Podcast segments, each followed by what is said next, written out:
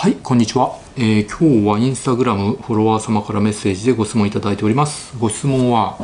ミキヤ先生はじめまして、いつも YouTube 楽しく見させていただいてます。先日、すごく辛いことがありました。今は毎日がすごく辛いです。こんな時はどうしたらいいですか？っていうご質問なんですけど、この方は何かすごく辛いことがあったみたいですね。で、今毎日すごく辛いんで、どうしたらいいですか？っていうご質問なんですけどこの文章だけだと具体的に何があったのかがわからないんですよね。まあ世の中ね生きていればいろんな辛いことってあると思うんですけど、まあ、例えば失恋するとかペットが死んじゃってねペットロスで辛いとかあるいは、ま、仕事でミスして怒られたとかね、まあ、車車ぶつけちゃったとかですね。まあいろんなことがありますよね、まあ、車壊れちゃって車運転できないとかね。で毎日が辛いってことなんですけどまあじゃあその何が辛いのか教えてもらえばですねそれそのことに対する、ね、対処法っていうのがあると思うんですけどまあ分かんないんで、まあ、全般、まあ、一般的なお話をさせていただこうと思うんですけれどじゃあもし自分が病気になったとか体が動かなくなったとかじゃなくてまあ比較的体が元気だったら今まで通り普通に生活する、まあ、今まで通りのね平常運転、まあ、通常運転をするっていうのがおすすめですね、まあ、例えば仕事してる人だったら、まあ、普通にね今まで通り仕事を続けると。勉強するんだったらね学生さんだったらね、まあ、勉強をね頑張って今まで通り勉強するとかスポーツしてるんだったらスポーツ頑張るとか、まあ、朝起きて太陽の光浴びて活動して夜暗くなって眠くなったら寝ると。あとまあ趣味やってるんだったらね、まあ、映画が趣味だったら映画は普通にね今まで通り見に行くとかゲームが好きだったらまたね今まで通りゲームやるとかまあ平常運転するのが一番気が紛れると思いますね。まあ、何か辛いことがあった時に何か特別なことをしてあの早くね気を紛らわせてね忘れたいとかねそういう気持ちあると思いますそれはその一時的にストレス発散してそれで気が晴れるんだったらいいと思うんですよ、まあ、例えばボーリング行くとかねカラオケ行くとかみんなでワイワイ飲み会して騒ぐとかまあそういうのであの一時的にねストレス発散してそれで解決する、まあ、それで終わるんだったらそれでいいと思うんですけどおそらくこの質問者さんってなんかすごく辛いことがあって毎日がすごく辛いっておっしゃってるんで何か一発でねストレス発散してそれで終わるっていうものではないと思うんですよね。まあ、だからこそ平常運転で普段通り今まで通りのことを続けるっていうのがいいと思います。で僕はね一番良くないのは平常運転じゃなくて生活自体が変わっちゃうってこと。これはね僕良くないと思うんですよ。まあ、例えば人によるんだけど、まあ、酒浸りになるとかね、まあ、仕事を行ってた、ね、仕事をやってたんだけど仕事を辞めちゃうとかね。もう仕事をサボっちゃって家に引きこもって酒浸りになるとか。あのいつもと違うことをするいつもと違う環境になる方がむしろ辛いっていうことが多いんですよ。うん、でまあやけ食いしてね体壊すとかねお酒ガブガブ飲んであの体壊すとかね一日中ゴロゴロ寝てるとかそういうことをしてる方が辛くなると思います。なので平常運転していつも通りのことをね頑張ってればまあ一番それが気が紛れるしまあだんだんね辛かったこともね忘れるんですよ。まあ、ちょっとどんな辛いことがあったか分かんないんですけれど、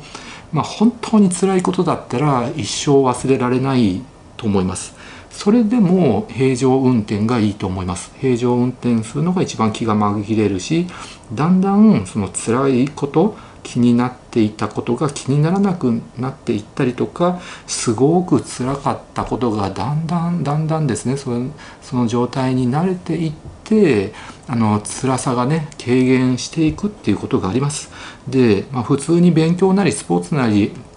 お仕事なり頑張ってればそのうちいいことあります。でいいことあればまた辛いことを忘れてね、えー、頑張って生きていけるっていうこともあると思います。でで本当に体が元気だったら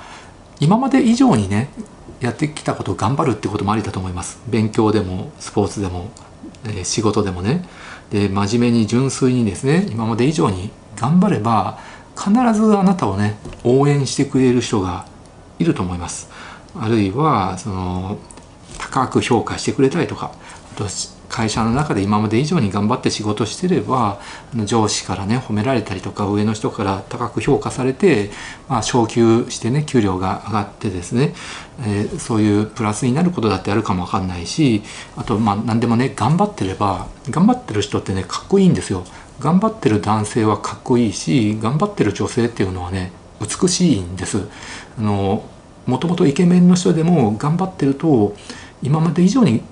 かっこよく見えるんですよ。例えばサッカー選手とかだってそのワールドカップでガンガン活躍してるとめちゃくちゃかっこよく見えるじゃないですかでもワールドカップが終わってですねあの普通にプライベートなところを映すとあれこの人そんなにかっこよくな いなとかね思ったりとかすることあるんですよまあこれ別にディスってるわけじゃないんですけど、まあ、要するに頑張ってる人ってかっこよく見えるんでなので何でも頑張ってればですねそれを見てくれてる人が応援してくれたりとかあるいは異性であのあなたのことをね好きになってくれる人もいるかもわからない。なのでもし失恋であの辛いんだったら、まあ、職場とかでね学校でいろんなことを頑張るだけでもあなたのことをね好きになってくれて新しい恋が芽生えるとか、まあ、あの失恋以外のことでもねそういうことがあってプラスになるっていうことはあります。なので頑張ってればねそのうちいいことありますんで、まあ、変に卑屈に並んでねあの引きこもって叫びたりになるとか、あの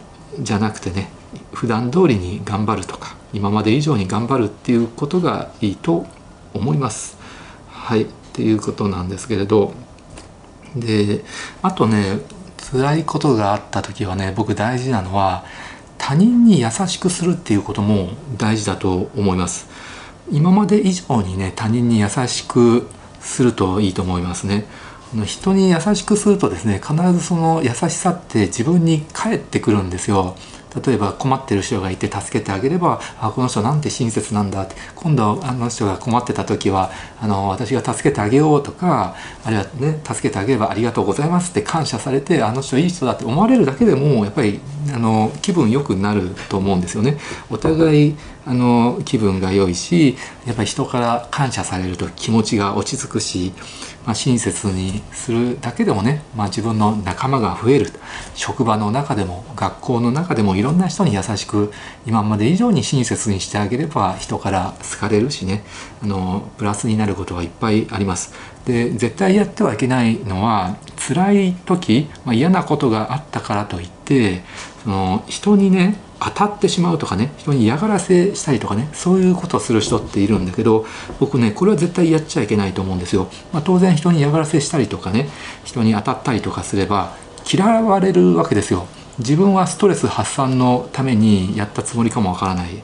例えば上司から怒られてすごく辛い目に遭った時に自分の部下とか自分より弱い立場の人間をねいじめたりとか当たってしまったりとか嫌がらせしたりするとねその人からやっぱり自分が嫌われてしまうわけですよ。そうするとねやっぱり余計嫌な気分になるので、まあ辛い時こそ人に優しくした方がいいと思います。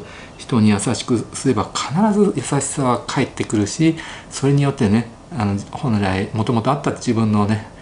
辛いことをね紛らわせるってことができます。そういうことを続けていくうちにだんだんね嫌だったこと辛かったことを忘れていくってことがあると思います。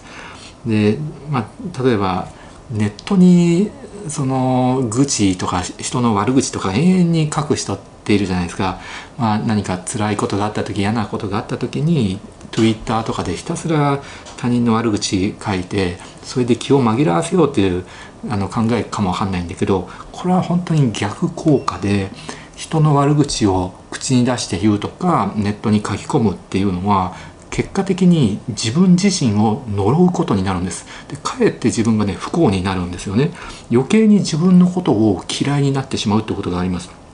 っていうのは人の悪口を言う時って誰々はバカだとか誰々はとんでもないやつだとか誰々はいなくなればいいとかね、えー、書いたりとか喋ったりとかしてもですねあの自分の中では誰々はあのって言って悪口書いてもその主語と述語をですねその主語を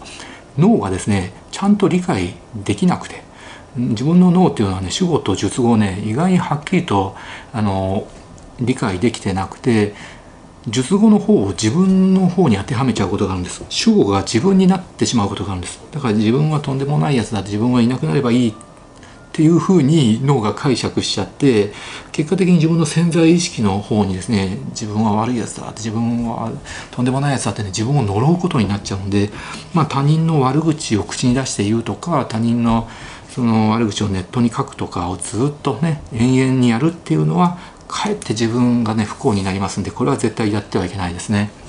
あとはねあの運動するっていうのもねすごくいいと思いますね運動するとね嫌なことがあっても気が紛れるってこともあるしあの体調も良くなったりとか夜よく寝れたりとかしますやっぱり睡眠をねしっかり確保するっていうことは大事であって睡眠時間中にその自分の脳の疲労とかあの記憶とかがねあの整理されて疲労もだんだん回復していってリフレッシュして次の日から元気に働ける元気に活動できるっていうのがありますんで、まあ、しっかり睡眠とるってことも大事でであの質の高い睡眠をとるためにはある程度運動した方がいいですよね家の中でゴロゴロしてても疲れなくて寝れないんですよね。うん、と昼間から寝てると夜寝れないとやっぱりあのまあこれも人によるんだけどしっかり夜に寝てで太陽の光を浴びて活動するっていう方がメンタル的には良いってことはあるんですよね。まあ、中には夜型人間の人で夜の方がその活動するのに向いてるっていう人もあの一部いらっしゃるんですけど多くの人は太陽の光が出てる間に活動して暗くなったら寝るとメラトニンの分泌をねそうやって調節しながらあの質の高い睡眠をとった方が体調が良くなることはありますんでね。なので運動に関してはもし運動習慣がもともとある人だったらいつも通り運動してもらうといいと思います。ランニングなりウォーキングなり筋トレなりね、うん、でもしそのいつも以上に激しい運動してそれでストレス発散になって気が晴れるんだったらいつも以上にね激しく運動するのもありだと思います。もちろんそれで体をね壊さない程度にやってもらうっていうのが大事です。なので運動はね有酸素運動も筋トレもね今まで通りやってもらうのがいいんだけれどもし普段運動のしていない人運動習慣のない人だったら僕はね散歩がおすすめですね。まちょっと早歩きでねでなるべく口角を上げて笑顔を作ってねニコニコしながら背筋を伸ばして腕を振りながらね運動すると、まあ、そういうリズム運動をすることによって、脳内でセロトニンっていうですね神経伝達物質がしっかりと分泌して活性化してそれによって、えー、抗うつ効果あの気が晴れてですね気持ちが明るくなりますんであのお散歩おすすめですね。なので悩み事があってもそのお散歩してるとあの悩んでたことが何にも解決しないんだけどなんとなく自分で解決しちゃった感じになるんですよ。本当に解決しないといけないことはあの行動して解決しないといけないんだけど解決できない悩みの時はあの散歩するとあの解決になることがあります。あの解決になってないんだけど自分の中の気持ちがね晴れるっていうのがあります。であとはねあのサウナ好きな人はねあのサウナいいですよね。サウナでねめちゃくちゃ暑い。なんかねガーッと汗かいてうわ辛い暑いってねの本当にね危機的状況になると嫌なこととか忘れてでその後ねもう限界だってえ出て水風呂ジャブンってあの入ったりとか水シャワー冷水シャワーガーッと浴びるとそれですっきりしてね頭の中を冴えますんであのサウナ好きの人はねサウナおすすめですね。今までサウナやったこともない人だったら、えー、これを機にね試してみてもらってもいいんじゃないかなって思います。であとねアドバイスとしてはなんか辛いこととか何か嫌なことがあって落ち込んでるんだったらもっとひどい状態のことを想像するとあの気が晴れるっていうことはありますよね。例えば、えー、仕事で失敗して怒られたとあの会計で1万円ミスしちゃった。会社に1万円損害出しちゃったっていう場合それで落ち込んでた場合は、えー、もっとひどい状態を想像してください。1万円じゃなくてねあの1億円の損害を出してしまったっていうねそういうミスをした自分を想像するとそうするとね1億円とね1万円だとね1万円がちっぽけに感じるんですよね。わあ今回1万円でよかった。これぐらいだったらね別に損害賠償とかしなくてもまた今まで通りに頑張ればねあのそれであの会社に恩返しすればいいだろうってねあの気持ちを切り替えて頑張るってことができますんであと、車ねちょっとね電信柱にぶつけて落ち込んでるんだったらあのあんまりこういうのを口に出してよ言うのもよくないかもわかんないんだけど例えば人を、ね、人身事故でね人を傷つけてしまった。人を殺めてしまったとかねそういうことまで想像するとあ今回電信柱柱でねあのぶつけて車へこんだぐらいで本当よかったってこれからはもっと気をつけてね運転しようってあんまりもね運転ひどいと人を引いちゃうこともあるからなこの程度本当よかったって逆にこれで自分ね身を引き締めることができてよかったってねプラスに考えることもできますんでね。あとまあ女性社員にねその仕事でも揉めてねその社員に嫌われちゃったってそれで落ち込んでるんだったらの女性社員にねセクハラで訴えられてとんでもないことになったとかねそれによってもうあのそれで裁判になったとかそれがニュースになっちゃってねあの日本全国の人からね自分が咎められるようになったとかねその最悪の状況をね想像すれば今の現状がちっぽけに感じるってね。別にセクハラでも何でもなくてもそれ以外でも何でもいいんですけどね。はい。まあそんなところですね。まあよかったら参考にしてください。ご視聴ありがとうございました